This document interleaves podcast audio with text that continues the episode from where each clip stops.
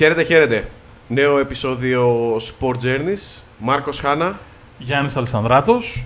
και ανάμεσά μας για δεύτερη συνεχόμενη φορά για να συνεχίσουμε ό,τι αφήσαμε την α, προηγούμενη εβδομάδα ατελές, ο Άγγελος Αναστασόπουλος. Στο προηγούμενο επεισόδιο, ο Μάρκος Χάνα ε, μας είπε γιατί η λίστα του Γιάννη Αλισανδράτου είναι λάθος. Ο Γιάννης Αλισανδράτος έβαλε το Maxi Box στο νούμερο 8 και αφεντομουτσουνάρα μου απλά έλεγε στατιστικά. Στα ίδια θα πάμε και σήμερα. Καλησπέρα σας, τι γίνεται. Όλα καλά. Είχαμε δει τους παίκτες από το 10 μέχρι το 6 για κάθε έναν από εμάς. Με αυστηρά υποκειμενικά κριτήρια, Φυσικά. το να τονίσουμε. Ε, και πάμε, νομίζω, γρήγορα γρήγορα. Συγγνώμη. Μία γρήγορα ανακεφαλαίωση ο καθένας από το 10 μέχρι το 6, Μάρκο. Από το 10 μέχρι το 6. Λοιπόν, το δικό μου νούμερο 10 είναι ο Χακίμ Ολάζον. Το 9 είναι ο Will Chamberlain. Το 8 είναι ο Σακίλ Ονίλ. Το 7 είναι ο Στεφκάρη. Και το 6 είναι ο Καρύμ Αμπτουλ Τζαμπάρ. Το δικό μου είναι το 10 ο Bill Russell, το 9 ο Larry Bird, στο 8 ο Tyron Box, στο 7 ο Dirk Nowitzki, στο 6 ο LeBron. Άγγελε. 10 Σακίλ, 9 Μπέρντ, 8 Κάρι, 7 Ράσελ, 6 Καρίμ. Και 5. Χα! Και 5 Magic Johnson. Ναι, ναι, ξέρω, πρέπει να είναι πιο ψηλά. Είναι ο δεύτερος πληρέστερος μπασκετμπολίστας όλων των εποχών, Μάρκο. Ή λες ότι είναι ο πληρέστερος; Είναι ο δεύτερος πληρές. Είναι ο δεύτερος μπασ- ε, πληρέστερος μπασκετμπολίστας όλων των εποχών. Ε, πεντάκης πρωταθλητής. Τρεις φορές Finals MVP, τη μία ως rookie. Hm. Ε, Σωστά. Τρεις φορές MVP του NBA, 12 φορές All-Star, 10 φορές All-NBA, 11 All-Defense. Μιλάμε τώρα για, ένα, ε, για έναν άσο του 2-8, έναν άνθρωπο που ε, λέμε ότι ε, ο μεγαλύτερος πασέρ όλων των εποχών είναι ο Τζον Στόκτον, γελάει ο κόσμος. Ε, ο, αν έπαιζε όσα χρόνια έπαιζε ο Στόκτον, ο, ο Τζόνσον τον είχε αφήσει πολύ πίσω του και ρε παιδιά, τον φωνάζουμε Magic. Τον φωνάζουμε Magic. Ποιο, περισσό... Ποιος ξέρει ότι τον λένε Earvin. Εντάξει, το ξέρουμε εμείς. Ούτε τον Τζόνσον δεν αναφέρουμε. Ο Magic λέμε. Λέμε Magic. Και γι' αυτό δεν είναι νούμερο 5. λοιπόν, θα σου πω γιατί για Να σου μένα πω, είναι Έβαλα νούμερο στο top 10 5. τον Tyron Box τώρα. Δηλαδή αυτός σε πειράζει το αν θα είναι στο 5, Να στο σου πω 1, κάτι. στο 3, στο 2. το είπε ο Άγγελος στο recap. Το είπες εσύ στο προηγούμενο επεισόδιο. Αν τα αφήνεις και δεν το ανασκαλεύεις, θα το ξεχάσει ο κόσμος. Οπότε μπορεί να περάσει κάτω το ραντάρ. Λοιπόν, γιατί είναι νούμερο 5. Είναι νούμερο 5 γιατί τρεις από τους επόμενους τέσσερις είναι α, οι απόλυτοι μπασκετικοί μου έρωτες και ο τέταρτος είναι κάποιος που πρέπει να μπει. Ε, ο, είναι νούμερο 5 γιατί δύο φορές στην καριέρα του έχει, έχει κάνει πολύ μεγάλο choking. Έχει χάσει δύο βολές σε τελικούς με τους, ε, ε, με τους Celtics που έχουν κοστίσει πρωτάθλημα. Έχει κάνει λάθος που έχει κοστίσει πρωτάθλημα. Θα μου πεις, έπαιρνε την μπάλα στα χέρια του γιατί ήταν ο καλύτερος. Ναι, έπαιρνε την μπάλα στα χέρια του γιατί ήταν, γιατί ήταν ο καλύτερος, αλλά από τον καλύτερο περιμένεις και το καλύτερο. Εκεί πέρα σε μια ομάδα που έχει Τζαμπάρ και Γόρδι έπρεπε να έχει. Τώρα θα μου πεις, έπρεπε να έχεις περισσότερα από πέντε πρωταθλήματα; Δεν εννοώ αυτό. Εννοώ ότι ε, ήθελα. Όχι, δεν ξέρω πώς να το πω. Ε, Τον λατρεύω. Τον λατρεύω. Είναι ο καλύτερος άνθρωπος, ο, α- από τους μεγαλύτερους παίκτες. Εκείνη τη στιγμή που έφτιαχνα τη λίστα, ξέρω εγώ, έπαθα κάποιο ανέβρισμα και είπα ότι οι άλλοι τέσσερις είναι πιο ψηλά. Τι θες τώρα; Εντάξει, πάσο, πάσο, πάσο, πάσο, πάσο. Να πω το fun fact μου. Για πες. Λοιπόν, ε, ξέρουμε λοιπόν ότι είναι ένας τεράστιος ακτιβιστής του HIV ε, και πώς ανακάλυψαν ότι πάσχει από τον, ε, από τον ιό του AIDS. Το ανακάλυψαν γιατί κάποια στιγμή, στις αρχές δεκαετίας του 90, οι Lakers υπογράφουν ένα καινούριο ασφαλιστήριο συμβόλαιο για τους παίκτες τους και τους στέλνουν για εντελώς τυπικές εξετάσεις. Μιλάμε τώρα τυπικούρα, βαριόντουσαν, μπαίναν μέσα, τους τσιμπάγανε λίγο εκεί πέρα, άντε πηγαίνετε σπίτια σας. Και τρεις μέρες μετά του τηλεφωνούν και του λένε «Όπα, αδερφέ, ξέρεις, πρόβλημα». Είναι πολύ παράξενο αυτό, ας πούμε, να συμβαίνει. Υπάρχει ένα ντοκιμαντέρ για το Magic, νομίζω του ESPN, αλλά πρέπει να το ψάξω και να σου το πω με σιγουριά, που μιλάει για τα χρόνια εκείνα, τα πρώτα χρόνια του HIV και πώς σταμάτησε και ξαναγύρισε και το, και το πώς τα αντιμετώπισαν και μάλιστα υπάρχει και ένα περιστατικό που κόπηκε το δάχτυλό του και έπρεπε να το δέσουν. Έχει, έχει πολύ, είναι τρο, τρομερή ιστορία. Ε, θα πω το νούμερο 5 μου και όσο ο Γιάννης θα λέει το δικό του 5 θα το ψάξω για να το έχουμε και να το βάλουμε reference. Όταν έρθει η δικιά, η δικιά σου στιγμή που θα πεις το μάτσερ. Σωστό Ναι. και αυτό. Στο δικό μου νούμερο 5 είναι ο Bill Russell. Δεν είναι χαμηλότερα γιατί 11 στα 13 είναι πολύ μεγάλο πράγμα. 57, 59, 60, 61, 62, 63, 64, 65, 66, 68, 69. Δεν μπορείς να πεις τα πρωταθλήματά του με μία ανάσα. Αυτό μπορεί να τα πει όλα. 11 φορές πρωταθλητής, 5 φορές MVP, 12 φορές All-Star. Και το κυριότερο, αυτό που συζητήσαμε και πριν, που μιλάγαμε για τον Russell και για τον Chamberlain, ένας τύπος ο οποίος ήταν winner. Τι πρέπει να κάνω για να κερδίσει η ομάδα μου, να σταματήσω τον Chamberlain. Πάρα πολύ ωραία, θα του πιω το αίμα. Τι πρέπει να κάνω για να κερδίσει η ομάδα μου, πρέπει να μοιράζω τάπες. Πάρα πολύ ωραία, θα μοιράζω τάπες όλο το βράδυ. Τι πρέπει να κάνω για να κερδίσει η ομάδα μου, πρέπει να βάλω 50. Θα βάλω 51. Α είναι ελαφρύ το χώμα το σκεπάζει, πλήρης ημερών. Το βραβείο του MVP έχει το όνομά του και πως όχι και δεν γίνεται αλλιώς. Δεν είναι ο καλύτερος όλων των εποχών, γιατί ξαναλέω ότι έπαιξε μπάσκετ σε μια εποχή που το μπάσκετ ήταν ένα άλλο άθλημα. Στην πραγματικότητα, αν έπρεπε να φτιάξουμε τους καλύτερους όλων των εποχών, έπρεπε να τους χωρίσουμε στο μέχρι το 80 και από το 81 μέχρι και σήμερα. Γιατί είναι δύο διαφορετικά αθλήματα στην ουσία. Είναι άλλο το μπάσκετ της δεκαετίας του 60 και του 70 και είναι άλλο το μπάσκετ του 80, του 90 και πολλό δε μάλλον αυτό που βλέπουμε σήμερα. Καμία σχέση. Δηλαδή, ο Ράσελ είναι ο GOAT εκείνης της περίοδου, εκείνου του μπάσκετ. Αλλά δεν μπορεί να συγκριθεί με τον μπάσκετ που παίζει που έπαιξε ο Magic, που έπαιξε ο Jordan, που έπαιξε ο Στεφκάρη, που έπαιξε ο LeBron James. Δηλαδή, δεν γίνεται. Δεν πα συγκριθεί.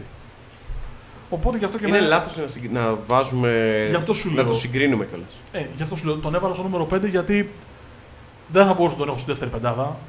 Δεν παίζει. Πολύ απλά δεν παίζει. Και γιατί δεν μπορούσα να κάνω αλλιώς. Δηλαδή, ο Τζαμπάρ και ο Ράσελ είναι το 5 και το 6 μου και θα μπορούσα να ήταν πολύ ψηλότερα αν δεν υπήρχαν τέσσερις που. Εντάξει, από την άλλη. μετά- Από το 4 και πάνω. χα- Πας στρατόσφαιρα. Γιάννη, νούμερο 5. Το δικό σου νούμερο 10. Χακίμ Ολάζον. Α. Έχουμε πει ότι έχω, αναλύσαμε και στο πρώτο σκέλος αυτού του top 10 των GOAT ότι ήταν ένας dominant ψηλός, πήρε δύο πρωταθλήματα και ευτυχώς που τα πήρε τις χρονιές που δεν αγωνίστηκε ο Μάικλ Τζόρνταν στα, στα μέσα της δεκαετίας του, του 90. Εντάξει, νομίζω δεν υπάρχει κάτι που να μην έχουμε πει για τον Ολάζον. Εγώ θα πω ότι πήρε το 96 το χρυσό με την ομάδα των ΗΠΑ στην Ατλάντα. Οκ, με την ομαδάρα που είχαν. Απλά διαβάζω τη σύνθεση εκείνης της, ε, της ομάδας και λέω μου λείπουν πολλοί από το top 10.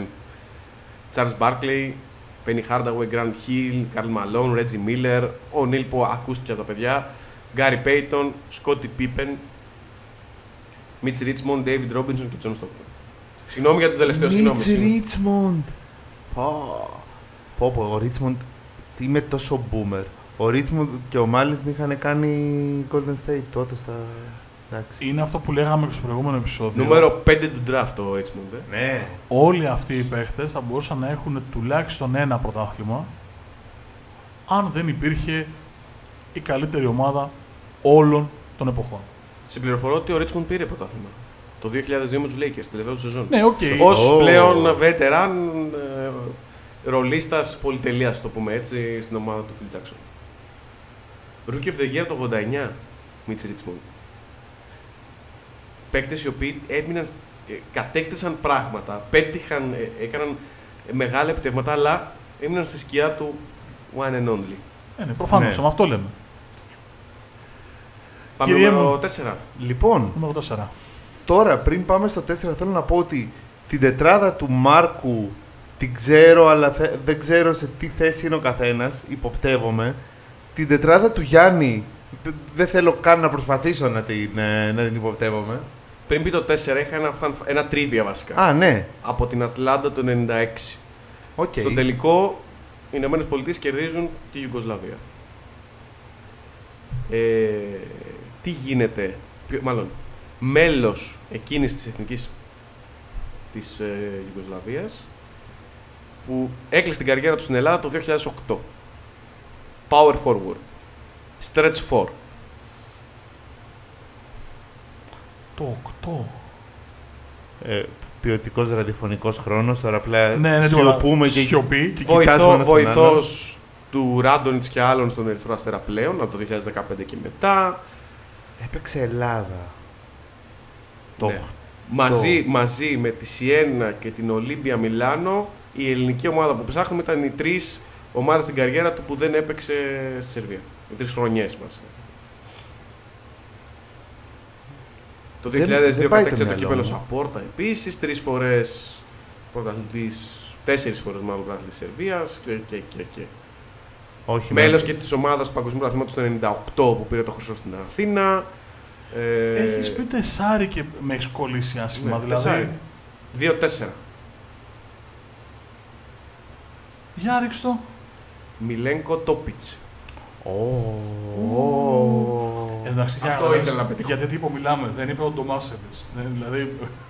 Μα έχουν- αυτό είναι το. Έχουν περάσει από, από, από τα λιμέρια μας ο Ρέμπρατσα, ο Μποντίρογκα, ο Ντομάσεβιτς, Μα αυ- αυτό είναι Αυτά το είναι, ωραίο. αυτά είναι τα προφανή. ο Ζάρκο. Δηλαδή. Να σου πω. Γυρίζουμε, Σάβιτς. γυρίζουμε δύο χρόνια πριν. Χαμένες αγάπες. Τι; Πραγματικά αυτό ήταν χαμένη αγάπη. Και Μου έπαιξε έχει στο λείψει Ρέθυμνο. Έτσι, έπαιξε στο Ρέθυμνο. ναι, ναι, ναι. Λοιπόν, ναι. κοιτάω, κοιτάω τώρα Yugoslavia the 1996 Summer Olympics. Παρένθεση, παρένθεση στην παρένθεση. Αυτή είναι η εκπομπή των παρένθεσεων. Αυτό. Λοιπόν, και βλέπω ότι έχει πάρει το ασημένιο μετάλλιο η Ιουγκοσλαβία. Σου διαβάζω το ρόστερ, κοίτα πόσοι έχουν παίξει η Ελλάδα και ποιον βρήκε να πει. Λοιπόν, Ντέγαν Τομάσεβιτ, Μύροσλαβ Μπέριτ, Ντέγαν Μποντιρόγκα, Ζέλικο Ρέμπρατσα, Πρέντραγκ Ντανίλοβιτς, Βλάντε Ντίβατς, Αλεξάνταρ Τζόρτζεβιτς, Ζάρκο Πάσπαλι, Ζόραν Σάβιτς, Νίκολα Λόντσαρ, Μιλένκο Τόπιτς. Από όλους αυτούς. Ε, μέτρησα πέντε που Ναι. έχουν παίξει η Και ο Ελλάδα. Τζόρτζεβιτς έχει προπονήσει στην Ελλάδα. Ναι, ναι, Δηλαδή, ναι, ναι, ναι. Από τους 12, οι 6 είναι Θα τους έβρισκες; πασίγνωστοι. Ναι. Μα μου είπες τεσάρι. Αν μου Ε, λέγε όχι. πεντάρι, θα σου έλεγα. Ε, ο, ο, Ρέμπρατσα. ο, ο Ρέμπρατσα μου γνώρισε. Το νόημα δεν ήταν να το βρεις, ήταν να, να ανασύρουμε έναν παίκτη ο οποίος πέρασε τα ψηλά ας πούμε, στο τέλος της καριέρας του, αλλά έχει πετύχει τόσα με την εθνική του ομάδα, αλλά και σε, προσωπ... και σε παικτικό Στο επίπεδο. δίνω, στο δίνω. Στο δίνω. Έλεγα λοιπόν ότι του Μάρκου την τετράδα πάνω κάτω την ξέρω, δεν ξέρω πού είναι ποιος. Του Γιάννη δεν θα κάνω καν την προσπάθεια να, να Ναι. προσπαθήσω να μαντέψω. Για μένα εντωμεταξύ έχω δει τον Μάρκο να, να καίει το μυαλό του για το ποιος είναι ο τέταρτος. Ε. Ναι, αυτό ψάχνω. Οκ. Τους, τρεις, τους τρεις τους πιστεύω τους έχουμε Οκ. πάνω κάτω εκεί. Νομίζω είμαστε. το Λεμπρόν θα βάλει, χωρίς να έχω δει. Ναι, Όχι, το- το, το Λεμπρόν τον έχει. Για πάμε να δούμε. Ναι. Λοιπόν, Λοιπόν, 4 λέω θα βάλει το Λεμπρόν αυτό. α, νου, όχι. Λοιπόν, νούμερο 4, ε, Kobe Bryant. Νούμερο 4, ο Kobe που θέλω Συγγνώμη. να πω, Με συγχωρείς. Δώσ' το. Εντελώς αντιεπαγγελματικό. Νούμερο 4 Kobe Bryant. Α. Μαρκό, μ' αρέσει. Όχι. όχι.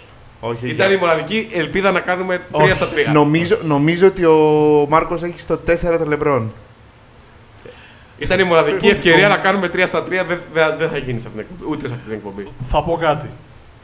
Ήταν το μεγαλύτερό μου δίλημμα αν στο 3 θα είναι ο Λεμπρόν ή αν στο 4 θα είναι ο Λεμπρόν. Πιστεύω τελικά ότι έβαλα στο 3 τον Κόμπι. Οκ, ε, τα- πάμε παρακάτω, θα Ναι, το συζητήσουμε ναι, το ναι, νόμο ναι, ο ναι. καθένας. Γιατί δεν είναι πια στη ζωή. Δεν ξέρω γιατί, ίσως γι' αυτό να τον έβαλα στο τέλειο στο 4. Συμφω... ε, θα σου πω, όσο ο Κόμπι έπαιζε, για μένα ήταν ε, έξω από το top 5. Ναι, ίσως ήταν αυτό, δεν ξέρω. Λοιπόν, το 4 και το συζητάμε. τα Αλλά ότι ήταν ε, υπερπεχτούρα ήταν, νομίζω ότι από τη στιγμή που έκανε την αλλαγή στην καριέρα του, αυτό ότι άλλαξε το νούμερο, πήγε από το. πα- πάντα μου αρέσει να το λέω αυτό. Πήγε από το 8 που ήταν το νούμερο που φορούσε η μάνα μου στις δικές της μέρες όταν έπαιζε βόλεϊ και πήγε στο δικό μου αγαπημένο 24. Ε, έγινε τρεις φορές καλύτερος παίχτης. Α, κατάλαβε δηλαδή τρεις φορές 8. Λοιπόν, προχωράμε. Ε, Μόνος του τα λέει, μόνος του γελάει, μόνος Όχι, του τα εγώ- αναλύει δηλαδή. Εγώ γελάω απλά δεν θέλω να πικάρω το μικρόφωνο. Με Ε, συγχωρείτε, δεν το είναι- πήκαρε. Λοιπόν. Ε, ε, οκ, πέντε φορές πρωταθλητής, δύο φορές Finals MVP, 18 φορές All-Star, 15 All-NBA, 12 All-Defense.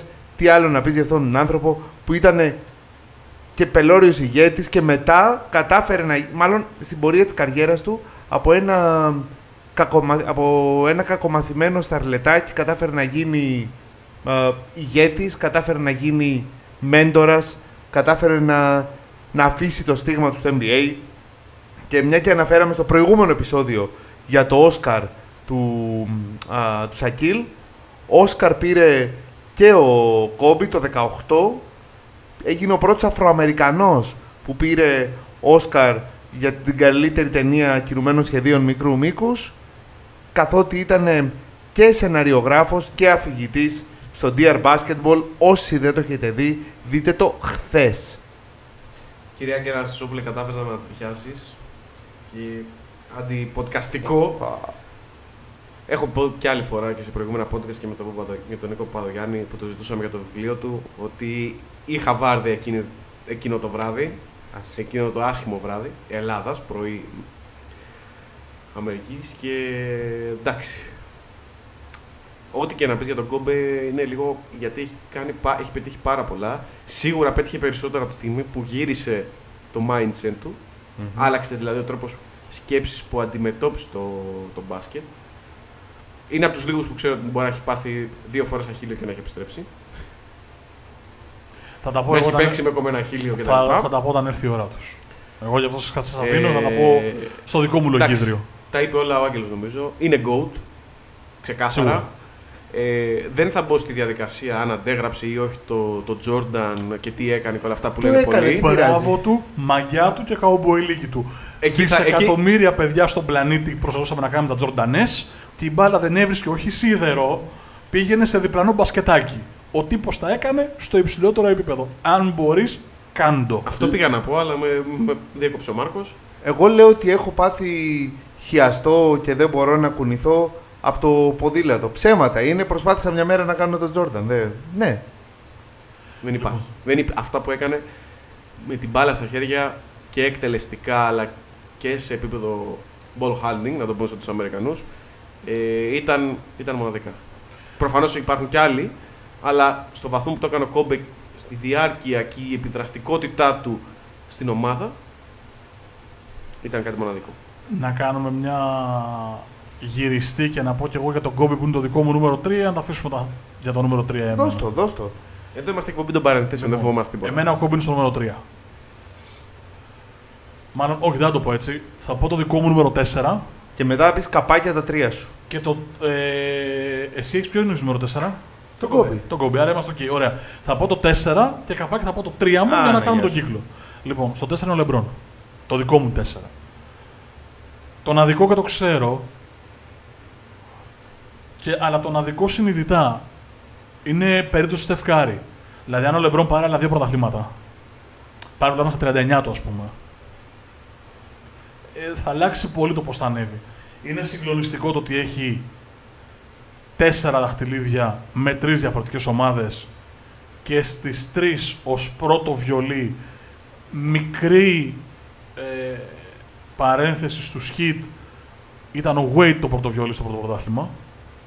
Αλλά ακόμα και Δεν αυτό, ήταν το πρώτο βιολί, ήταν, ήταν ίσως ο πιο, ε, ο πιο επιδραστικός στο πρώτο πρωτάθλημα. αλλά ακόμα και αυτό για το LeBron δουλεύει διότι δεν πήγε να το παίξει «Α, εγώ ξέρω, θα σας πω πώς γίνεται» Βοήθησε και η αποτυχία της πρώτης σεζόν. Ναι, αλλά πήγε με, τη- με το mindset ότι «Χα, αυτός έχει πάει το δρόμο, αυτός θα μας οδηγήσει και εγώ θα βοηθήσω και θα κάνω ό,τι μπορώ». Ο Λεμπρόν χάνει για τα τελευταία χρόνια έχει μπλεχτεί σε μια ιστορία το ποιους θα κάνει recruit η ομάδα, το αν του αρέσει, αν θα παίξει τα φιλαράκια του, αν θα βάλει και τον Καρμέλο Άντωνη μέσα, θα βάλει και τον Westbrook, θα βάλει και τον αυτόν, θα βάλει και εμένα και σένα, αν θα παίξει με το Με γιο το του. Μπρόνι, ε, Δηλαδή, εκεί λίγο του έχει, έχει λίγο χαθεί η μπάλα, αλλά 18 φορές All Star, 13 φορές στην καλύτερη πεντάδα του NBA, 4 φορές MVP, 4 φορές Finals MVP, όσα και τα πρωταθλήματά του, με τρεις διαφορετικές ομάδες. με τρεις διαφορετικές ομάδες. Εγώ τον φωνάζω οχτιστός, Είναι. ο Μπετατζής, αλλά ένας τύπος ο οποίος μπήκε στο NBA με άλλο κορμί. Έχει άλλο κορμί αυτή τη στιγμή. Κάποτε τον ψέγαμε γιατί δεν έβαζε τα σουτ. Τώρα δεν του δίνει ένα μέτρο χώρο απ' έξω γιατί θα στο κολλήσει. Φυσικά αξεπέραστο one-on-one. Όταν πηγαίνει στο ένας με έναν με δύναμη, απλά όπως λέμε για το Σακίλ, κρατήσω από τον νόμο του να καρφώσετε παρέα. Είναι 38. Είναι 38 και το κορμί του είναι σε συγκλονιστική κατάσταση. Είναι το 4 μου και ξαναλέω τον αδικό και το ξέρω γιατί δεν έχει τελειώσει ακόμα. Δηλαδή θέλω να δω. Ρε παιδιά, να το πούμε διαφορετικά τώρα για να είμαστε και ειλικρινείς. Αν στα 40 του βάλει ένα MVP και ένα πρωτάθλημα, Ναι. ε, μετά θα γίνει κουβέντα δηλαδή. Ε, Δεν, δεν μπορώ να φανταστώ ότι 40 χρόνων που πάρει πρωτάθλημα. Μάρκο, να σου το πω διαφορετικά. Είμαστε. Ε, εσύ είσαι 37, εγώ είμαι 36. Ε, το είναι λογικό για μας ε, ένας συγκεκριμένος κύριος να είναι αξεπέραστος. Αν αυτή τη στιγμή είχαμε ένα παιδί 23 χρονών στη, στην παρέα και έβαζε τον ε, Λεμπρόν ως νούμερο ένα στη λίστα του, δεν θα του λέγα κάτι. Δεν θα του λέγα δεν ξέρεις. Συμφωνώ πολύ. Το είναι το ίδιο πράγμα που συζητά- θα συζητήσουμε για το ποδόσφαιρο. Spoiler. Ε, είναι το ίδιο πράγμα που συζητάμε και εδώ ότι ένας 60χρονος πρόλαβε τον Τσάμπερλεϊν, 70χρονος πρόλαβε τον Τσάμπερλεϊν, λέει: Παιδιά δεν έφτιαξα τέτοιο πράγμα. Ποιος Λεμπρόν; Ένα παιδί 15 χρονών σου λέει: Έλα, ποιος Τζόρνταν τώρα; Καλός ήταν, αλλά ο άλλος είναι. Εντάξει, δεν νομίζω, όχι. Γιατί υπάρχουν εικόνες από το Τζόρνταν. Ναι, θα στον να, μου βάλει πεις πιο για το- να μου το χαμηλά. πει για τον Ράσελ, τον Θα στον Τζόνσον, βάλει πιο τον χαμηλά. Καρίμ, τον Χακίμ Ολάζουον. Να σου πω, οκ, Θα αλλά στον βάλει πιο χαμηλά. Δουλεύει το θυμικό. Έχει πολύ δίκιο ο Άγγελος αυτό που λέει. Και είναι και λογικό, δεν είναι παράλογο. Δηλαδή, πάρα πολλά παιδιά τώρα έχουν GOAT το Γιάννη. Το οποίο το λέω και ανατριχιάζω. Ε, ε, παιδιά. ε, Υπάρχει- αυτό. Δηλαδή, ένας αθλητής που ρωτάμε αν, αν είναι ο GOAT του αθλήματος. Εντάξει, οκ. Ε, είναι too much for me. Τέλος πάντων. θα αφήσετε, ε, ο Γιάννης θα αφήσει τεράστιο legacy. Αλλά GOAT θα είναι και θα είναι μέχρι να βρεθεί ο επόμενος ο Μάικλ Τζόρνταν. Είναι η τρίτη σεζόν αυτή τη στιγμή του Sport Journeys. Στη 13η σεζόν, καλά να είμαστε. Θα την κάνουμε ξανά αυτή την κουβέντα. Με άσπρα μαλλιά όλοι. Ή Το- χωρίς άσπρα, μαλλιά. γέ- άσπρα γένια, χωρίς μαλλιά, εγώ πιθανό, πιθανότατα. Τον ε, Μάρκο και τον Γιάννη θα τους παίζουν άλλοι ηθοποιοί πλέον. Ναι, κανονικά. λοιπόν, και με άλλο 4 πάμε στο νούμερο 3 το δικό μου. Πήγαινε. Που είναι ο Κόμπι. Είπαμε τι έχει κάνει. Το μόνο που δεν έχουμε πει είναι ότι είχε career average 25,6 πόντους ανά παιχνίδι. Καλησπέρα, καλώς ήρθατε. Ναι. Mega scorer. Μάλλον ο καλύτερος scorer όλων των εποχών. Θα συμφωνήσω. Scorer, μην με Μμμ, πάρετε με τις μμμ, ντομάτες. μμμ. Θα Scorer. συμφωνήσω. Και Να από το βάλω- Στεφ μεγαλύτερο σκόρ. να βάλω την μπάλα στο καλάθι με έναν τρόπο. Τρίποντο, δίποντο, shoot, mid range, από κοντά, από μέσα, απ' έξω, με κάρφωμα, με layup, με- με- ό,τι θέλεις. Έλα, έλα. Συγκλονιστικό ρεπερτόριο κινήσεων. Εντάξει, στην άμυνα δεν σκίζαμε. Δεν είναι ότι δεν παίζαμε, δεν κλέβαμε. Αλλά δεν είναι ότι ήμασταν και φανατικοί της άμυνας τώρα. Τους, τον, τον βγάλαν 12 φορές all defense. Εντάξει, Καλά, έλα, εντάξει. Σοβαροί να είμαστε. Ε, Καλός ήταν- αμυντικός, συμπαθητικός αμυντικός. Στο, Ήταν- δεύτερο, στο δεύτερο κεφάλαιο των Lakers, της ιστορίας στους Lakers, ε, έπαιξε η άμυνα. Να σου πω, Ας τα τελευταία χρόνια. Τα Να σου δύο πω, τελευταί- αυτό τις δύο σεζόν. που, αυτό που πιστεύω εγώ για τον, ε, για τον Κόμπι είναι ότι α, οι άνθρωποι που ξέρουν λίγο περισσότερο μπάσκετ λένε ότι δεν έπαιζε άμυνα γιατί ενώ αυτοί που βλέπουν casual το παιχνίδι λένε ότι μια χαρά αμυντικός ήταν γιατί, γιατί στο one on one ήταν πολύ καλός αμυντικός αλλά ήταν ε, ε, μέτριος ε, ε, team defender, μέτριος help defender Σωστά. και κάκιστο switch defender. Σωστά. Απόλυτα σωστά. Για να κλείσουμε το κεφάλαιο κόμπι και να πάτε στο δικό σας νούμερο 3. Είναι στο νούμερο 3 μου γιατί είναι ο μεγαλύτερος winner παίκτης όλων των εποχών μετά τον μεγαλύτερο παίκτη όλων των εποχών. Είναι ό,τι πιο κοντά στο Jordan στη mentality και αυτό δεν το λέω εγώ, το λέει ο Phil Jackson. Πώς έλεγε μια παλιά ελληνική ταινία, Σίγηση, προσοχή, ανάπαυσης. Στίχηση, προσοχή, ανάπαυσης. Ναι. Mamba mentality. Είναι... Α, Το έχει γράψει ο Phil Jackson. Όταν ο Phil Jackson λέει ότι αυτοί οι δύο είχαν το ίδιο με- winning mentality, όλοι οι υπόλοιποι λέμε ναι. Άνθρωπος που έδωσε το nickname στον εαυτό του και κανείς δεν είπε τίποτα. Λοιπόν. ο Μάμπα λοιπόν είναι συγκλονι... ήταν συγκλονιστικός winner. Sorry για το είναι, αλλά δεν, δεν- Ναι. εγώ ακόμα δεν έχω συνειδητοποιήσει ότι δεν, δεν, δεν τριγυρνάει στα εγκόσμια. Είναι ο μεγαλύτερος winner όλων των εποχών.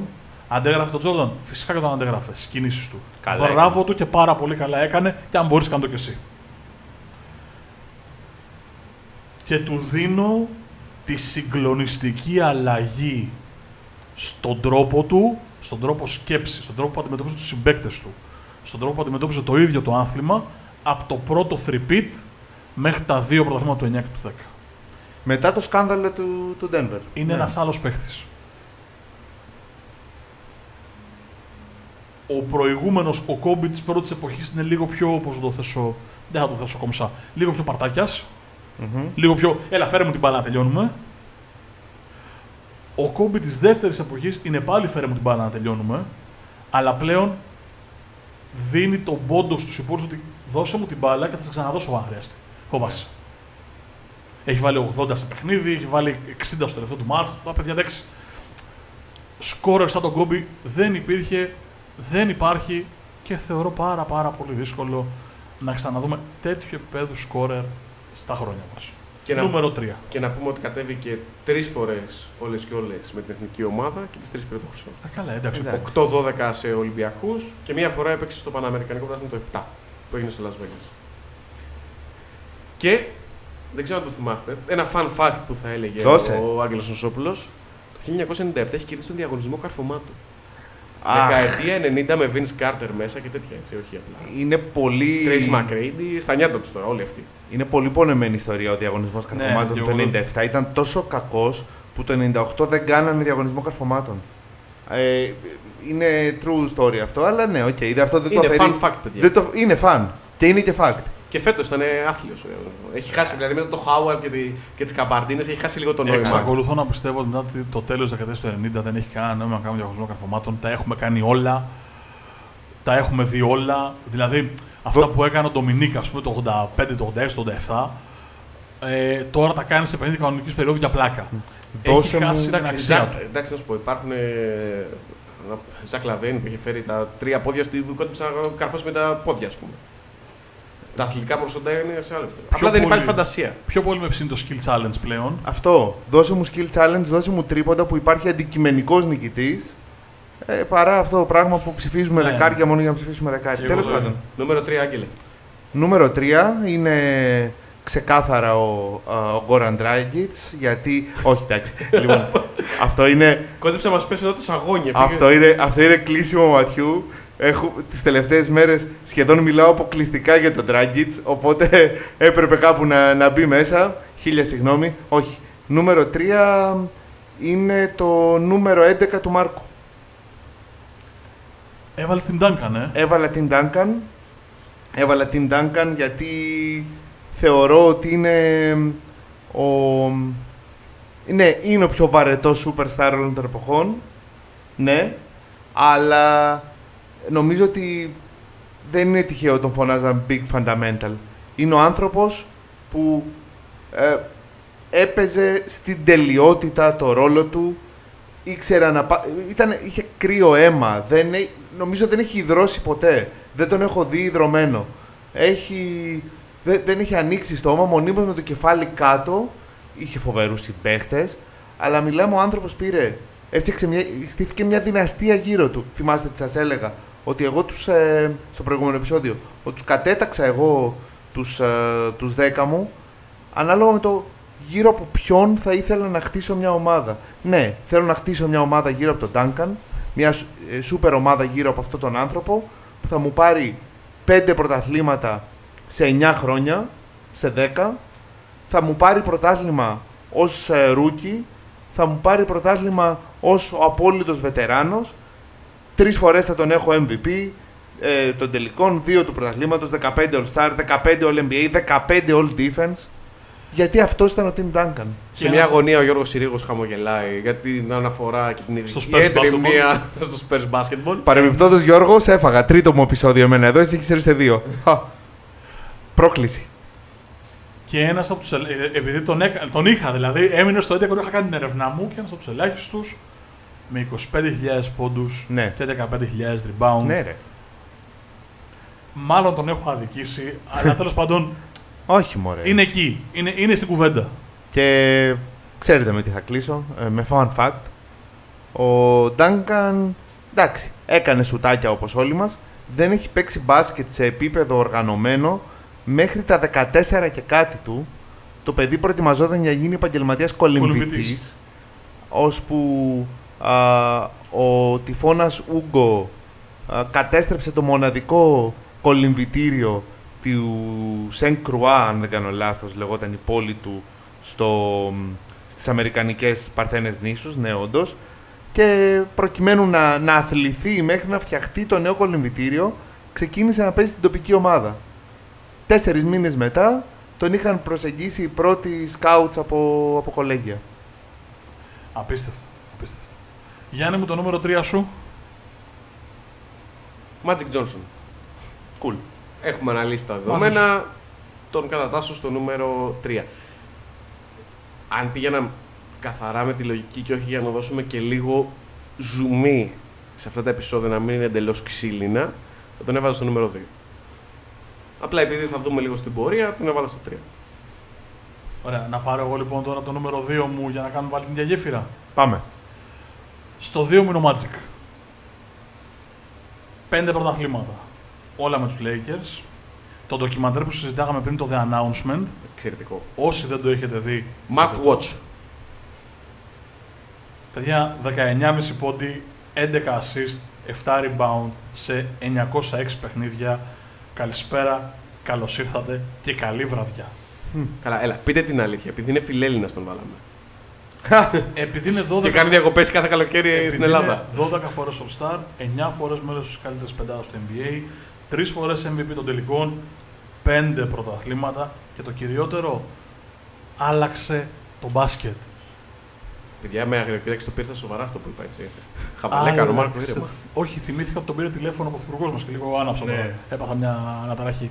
Τον πήρε τηλέφωνο ή έκανε καμιά υποκλοπή; Α, πω, πω, πω. Ήταν το τελευταίο επεισόδιο του Sport Journeys. Καλησπέρα. Ε, ε, όχι, έχουμε φίλο τον Αυγενάκη, εντάξει. Ωραίος φίλος, ρε.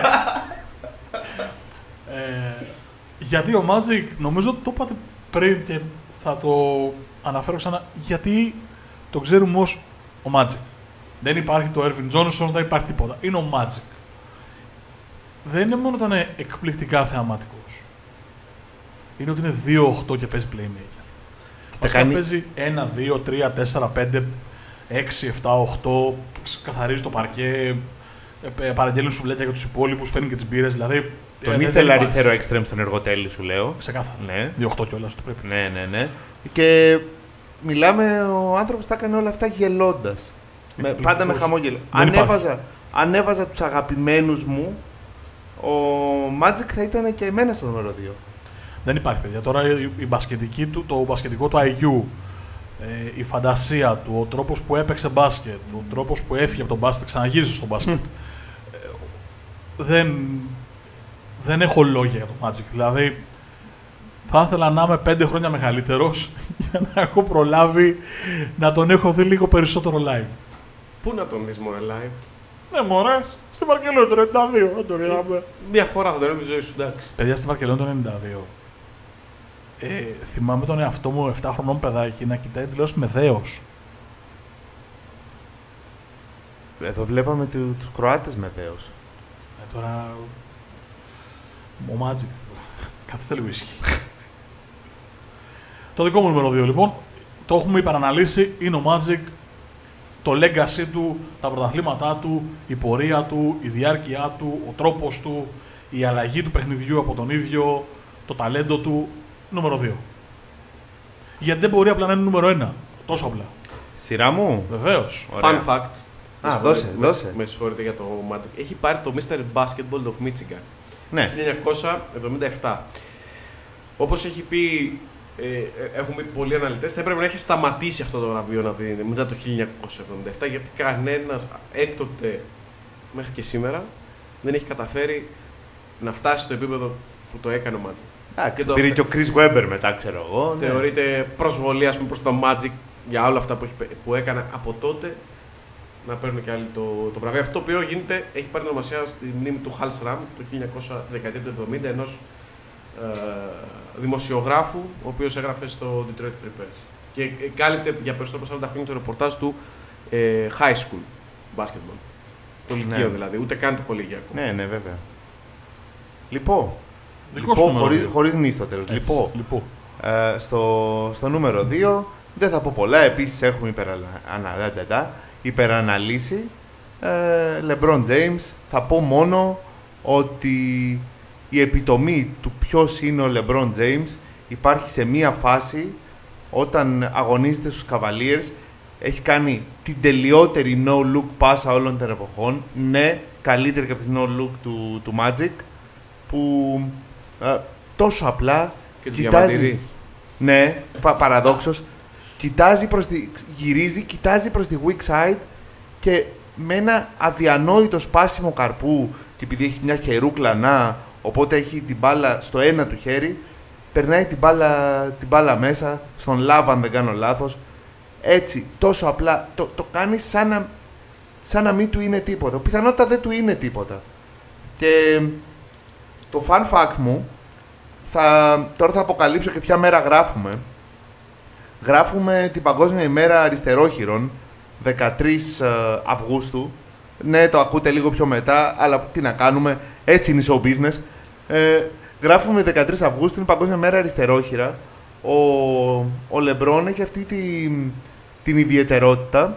Γράφει με τα αριστερό, αλλά στο μπάσκετ το dominant χέρι του είναι το δεξί. Είναι ακριβώς τα ανάποδα από τον, ε, από τον Ναδάλ που γράφει με το δεξί και παίζει τέννις με το αριστερό. Αυτό.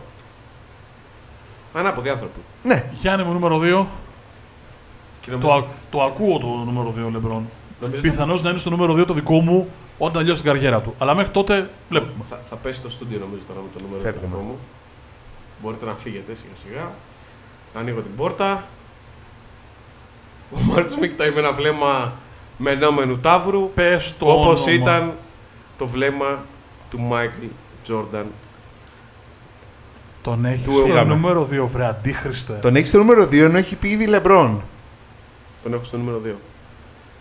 Ενώ έχω πει ήδη Κόμπι, Magic, Λεμπρόν. Τι έχει βάλει στο ένα, Παναγία μου. Ναι, για πάμε. Είπαμε, εμένα ε, περιέχει και συναίσθημα. Και βέβαια, Ναι, φυσικά σωστά. επειδή ήξερα ότι θα βάλετε ο- τον Τζόρνταν, να δώσουμε και λίγο νόημα σε αυτό το podcast, γιατί ήταν εντελώς κοινότυπο και ρηχό. Ωραία. Στο νούμερο 1 λοιπόν, Στο νούμερο 2 λοιπόν είναι ο, ο Μάικλ. Νίκολα Κάλινιτς. Έτσι, γιατί μπορείς. Στο νούμερο 2 λοιπόν είναι ο Μάικλ Τζόρνταν. Και Εγώ το λέ- αφήνω πάνω σου. Εγώ λέω να τα αφήσουμε το ένα του, του Γιάννη. Να το Τελευταίο. αφήσουμε στο τέλος, Λοιπόν. ναι. Εντάξει, νομίζω ότι το δικό σου νούμερο είναι ο Τζόρνταν; Ε, εντάξει, το νούμερο ένα μου είναι ο Τζόρνταν. Είμαι, είμαι, είμαι παιδί του 86. Τους τίτλους θα τους διαβάσει ο Άγγελος για να κάνω μια σύνδεση. ναι, είναι ο άνθρωπος που έκανε το NBA. Το δικό μου νούμερο ένα πασιφανός στο Michael Jordan. Μάλλον το έχετε καταλάβει τρία επεισόδια πίσω, όχι καν δύο.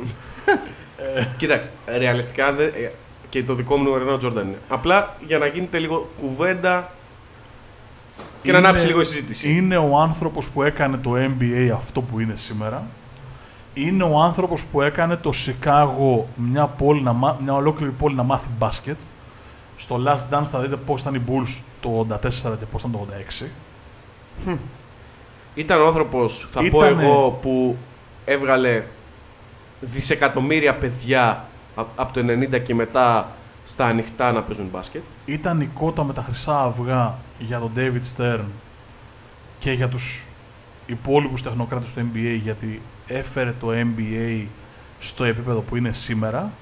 Ήταν πολύ πιο κάτω από το MLB, το NFL, το, Εννοείται. το NBA. Και αυτή τη στιγμή είναι νούμερο ένα σε revenue στην, ε, στις ΗΠΑ. Εννοείται.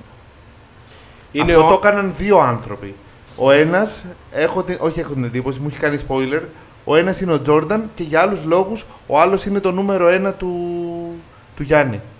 Μην το πεις. Όχι, δεν θα το πω. Έχει αλλάξει το NBA σε ένα βαθμό που δεν μπορεί να μετρηθεί.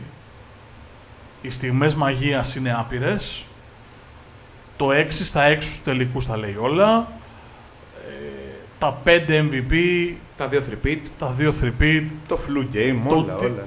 το ότι είναι ο καλύτερος παίκτης της καλύτερης ομάδας όλων των εποχών. Δεν μπορώ να κάνω ανάλυση για τον Τζόρνταν.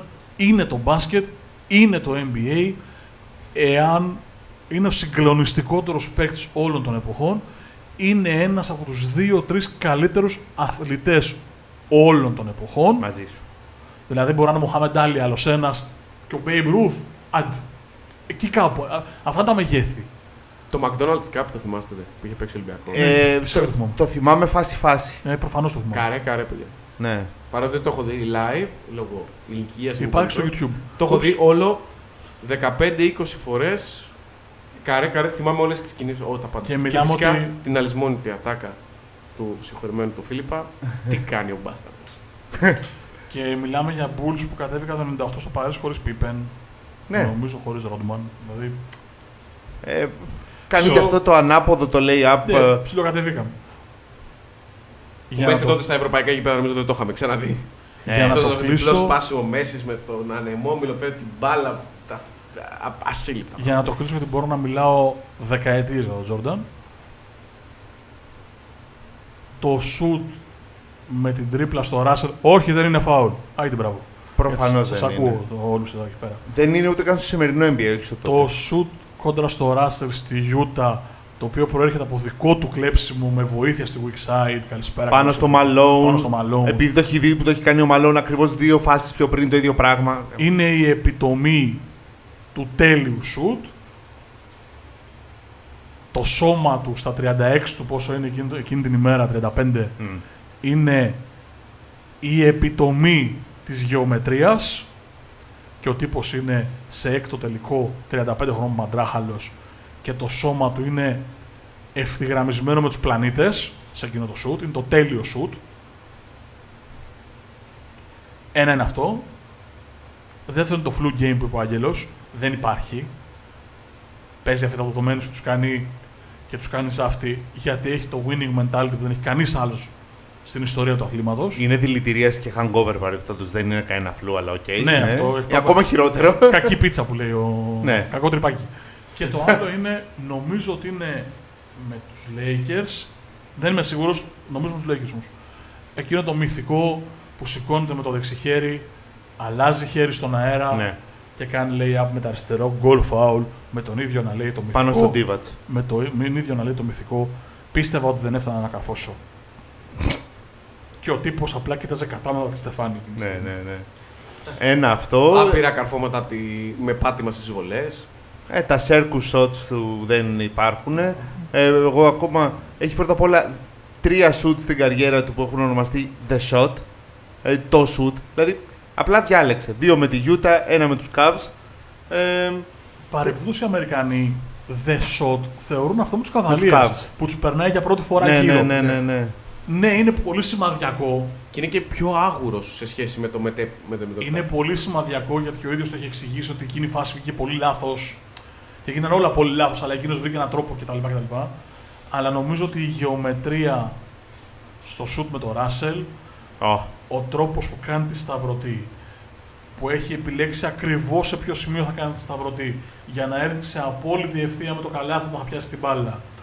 Δεν, δεν υπάρχει. Πώς θα κερδίσει το, το χώρο που πρέπει, βάζεις λίγο το χέρι του. Λίγο. Δεν υπάρχει, παιδιά. Ελάχιστα Δεν πάνω υπάρχει. στον αντίπαλο. Η ισορροπία, το release. Δείτε το release. Το Ναι, release ναι, στο ναι. χέρι, παιδιά. Γιατί μιλάμε ότι η παλμή εκεί είναι στους 200.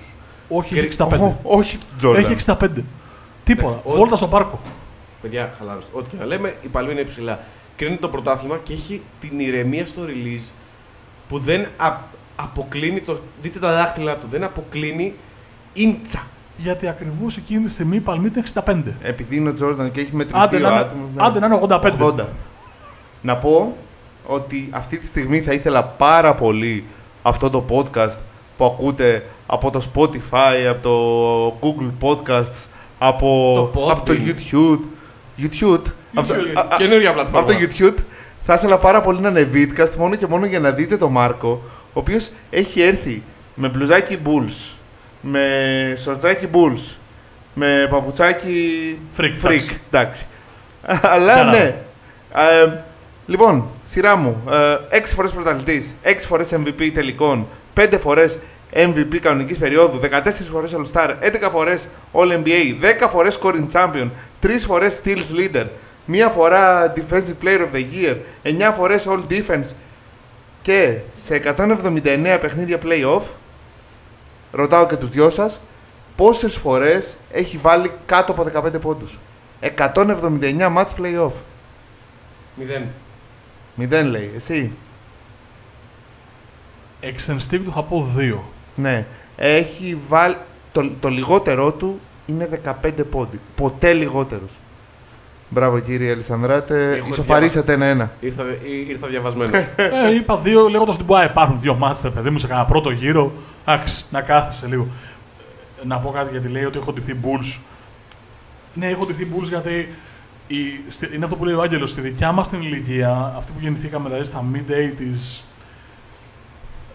δεν γίνεται να μην είσαι Bulls. Ήταν τέτοιο το hype. Είναι η καλύτερη ομάδα όλων των εποχών. Είναι μια ομάδα που ειδικά στο δεύτερο 3-pit έχει μια συγκλονιστική Big 3 που όμοιά της δεν έχουμε ξαναδεί και δεν θα ξαναδούμε. Δηλαδή η τριάδα Jordan, Pippen, Rodman, παιδιά δεν υπάρχει. Ό,τι και να λέμε δεν υπάρχει. Τι να κάνουμε, δεν, δεν, δεν, δεν μπορεί να γίνει διαφορετικά. Λοιπόν, drum machine. Εγώ θα βάλω και ένα σαν trombone να υπάρχει, να ακουστώ. Μόλις πει το νούμερο ένα σου για να δω τι θα είναι. Τι πιστεύεις ότι μπορεί να είναι; Δεν έχω ιδέα, μα το Θεό σου μιλάω, δεν έχω ιδέα. Λοιπόν, έχω βάλει. Για να, έτσι να έχω ένα quiz. Ο Άγγελος το έχει δει, μην το πεις. Ράσελ, Μπέρντ, Μπόγκς, Νοβίτσκι, Τζέιμς, Ολάζουον, Μπράιαντ, Τζο- βασικά ας πούμε το top 5. Ολάζουον, Μπράιαντ, Μάτζικ, Τζόρνταν, ποιο θα μπορούσε να είναι το νούμερο; Όλοι αυτοί έχουν πολύ μεγάλο cultural impact. Όλοι. Ποιος θα μπορούσε να είναι το νούμερο 1. Δεν πάει το μυαλό μου δηλαδή, δεν, δεν πάει το μυαλό μου. Πριν το πεις, θέλω να αναφέρω ότι επειδή ερχόμασταν μαζί με το αυτοκίνητο, στη Γιάφκα εδώ με τον, με τον Γιάννη, α, λέω ότι αν το έκανα με βάση το cultural impact, σίγουρα θα είχα αυτόν στο top 10 μου. Μου λέει είναι το νούμερο 1. Μου λέω Α, αυτή τη λίστα θα ακούσουμε. Για πες λοιπόν. Άλεν Άιβερσον. Για πολλούς και διάφορους λόγους. Είπαμε ότι είναι συναισθηματικό εδώ. Ο, Μα- ο, ο Τζόρνταν είναι στο 1, ο Τζόνσον στο 2, αλλά για να το δώσουμε και λίγο ζουμί, ο Άλεν νομίζω ότι λάθος που δεν είναι στο top 10 το δικό σας, γιατί άλλαξε σε τη θέση του. Άλλαξε την κουλτούρα του μπάσκετ. Δεν άλλαξε το ίδιο το μπάσκετ για μένα. Α, αυτό. Δεν, δεν, πήγε, δεν άλλαξε το μπάσκετ, άλλαξε την κουλτούρα. Είναι ξεκάθαρο ότι ήταν ένας τύπος ο οποίος Πεχταρά. Ό,τι και να λες είναι πεχταρά. πιθανώς να ήταν σε κάποιο είδος. ξέρω εγώ. Και το φυλακή, Ναι. ε, νεκροταφείο ίσως. Μακάβριο αυτό που λέω, αλλά αν δεν έπαιζε μπάσκετ. Επίσης υπάρχει ντοκιμαντέρ για τον Άιβερσον. Ε, κέρδισε μου λίγο χρόνο μέχρι να το βρω. Ε, The Answer νομίζω λέγεται. The answer. Έχω την αίσθηση. The answer είναι, ναι. Συγκλονιστικό αν δεν το έχετε δει. Are we talking about practice? Not the game. Practice. We're talking about practice. Και έπεσε πάνω στους Lakers εκεί στη φοβερή σεζόν που είχε κάνει το 2001. Αν είχε πάρει το δαχτυλίδι, νομίζω ότι θα τον βάζετε και οι δύο στο top 10. Ρε, εσύ Γιατί εδώ- έχει κάνει τα πάντα εκείνη τη σεζόν. Εδώ κατάφερες εκείνη τη σειρά τελικό να πάρει ένα match και το μνημονεύουμε ακόμα που πέρασε πάνω από τον Ταϊρόν Λου.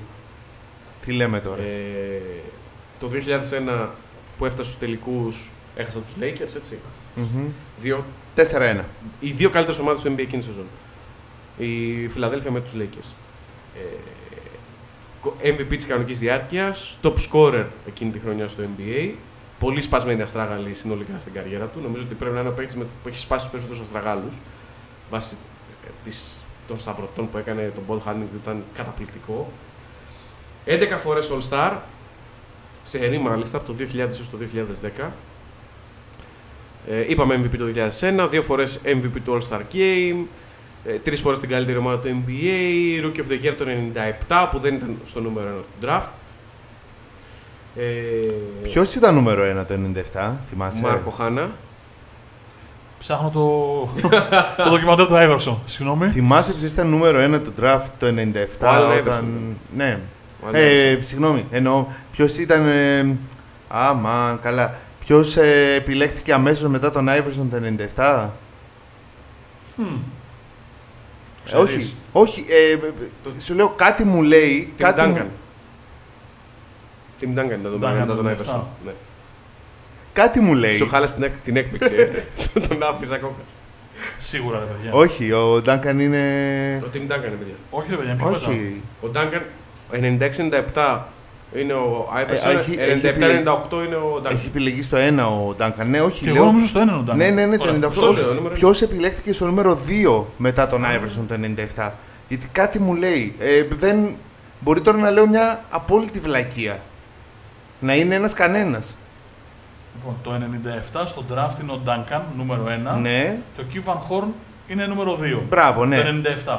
Ο Άιβερσον πότε Το είναι. 96. Το 96 είναι τότε. Το 96 είναι ο Άιβερσον. Και δύο; είναι ο Μάρκος Κάμπι.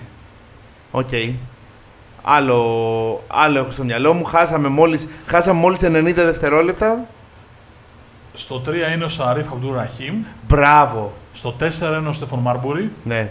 Στο 5 είναι ο Ρέι Άλεν. Μμμ. Ο, ο Αμπτουραχήμ, Και στο 13 ο Κόμπι Μπράιαν. Τι Έτσι. κάνετε καλά εσείς; ο, ο Αμπτουραχήμ, ο οποίος θα ήταν ένας ε, εξαιρετικός παίκτης, όχι για να μπει στη δεκάδα μας, αλλά ίσως για να μπει στο top 100 όλων των εποχών και καταστράφηκε λόγω του πολιτικού συστήματος. Κάποια στιγμή Και στο θέλω... νούμερο 10 ο Eric Dampier, δεν ξέρω αν σας λέει. Ναι, Καλά, ναι, καλά. ναι. Πε- Ναι, γε- περίμενε λίγο. Κάποια στιγμή θέλω να κάνουμε ένα podcast με νούμερα του draft τα οποία δεν βγάζουν κανένα νόημα. Το 96 στο νούμερο 12 είναι ο Βιτάλη Ποταπένκο από την Ουκρανία. Ε, Ήταν 7 footer γι' αυτό. ναι. Και διαβάζω εγώ τώρα από εκεί και κάτω. Έτσι. Στο 12 είναι ο Ποταπένκο. Στο 23 είναι ο Ρετζιάς. Και σας διαβάζω τα ανάμεσα. 13 Κόμπι Μπράιαντ. 14 Πέτζα Στογιάκοβιτς. 15 Steve Nash.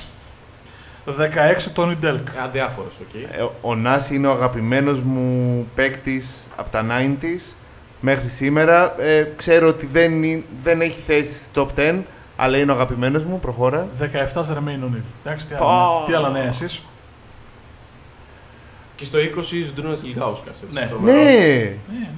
Big Z! Στο 24 ο Derek Fisher. Έτσι. Άλλη περίπτωση. Τίποτα, είπαμε. Θα πάμε να κάνουμε ειδικό podcast έτσι. Θα λέμε ότι στο 12 ήταν ο Ποταπέγκο και μετά από κάτω ήταν αυτή. Τα, τα, τα, τα, τα, τα, τα, τα. Δεν θα βγαίνει.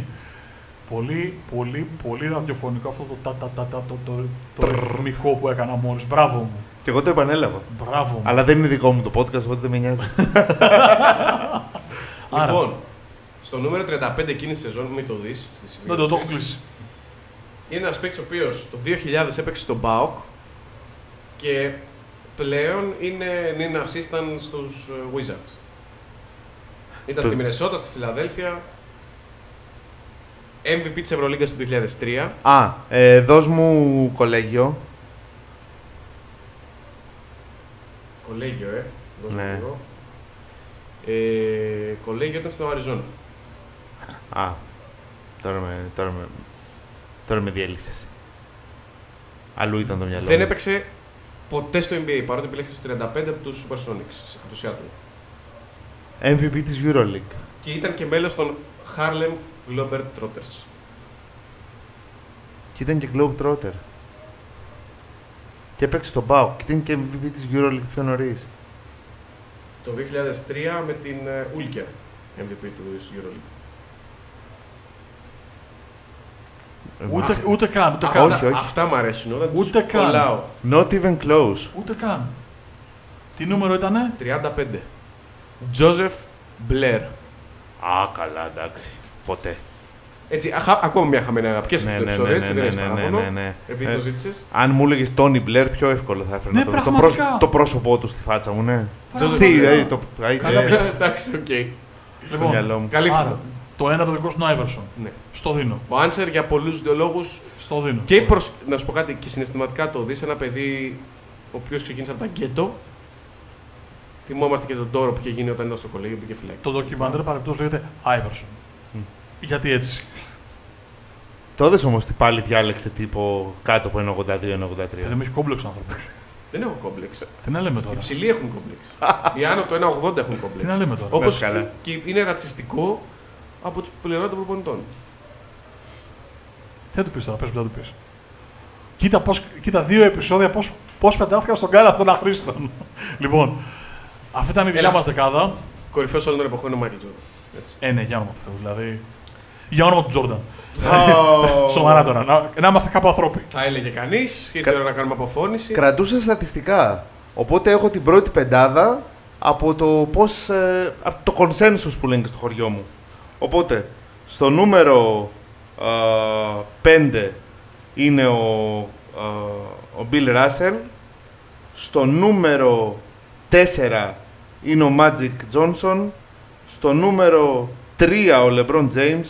Δεν βγαίνουν τα μαθηματικά ρε παιδιά, όχι βγαίνουν. Στο νούμερο 2 ο Kobe, στο νούμερο 1 ο MJ. Ανάλογα με το που τους έχουμε βάλει στα τέτοια. Μια χαρά είμαι εγώ με αυτό.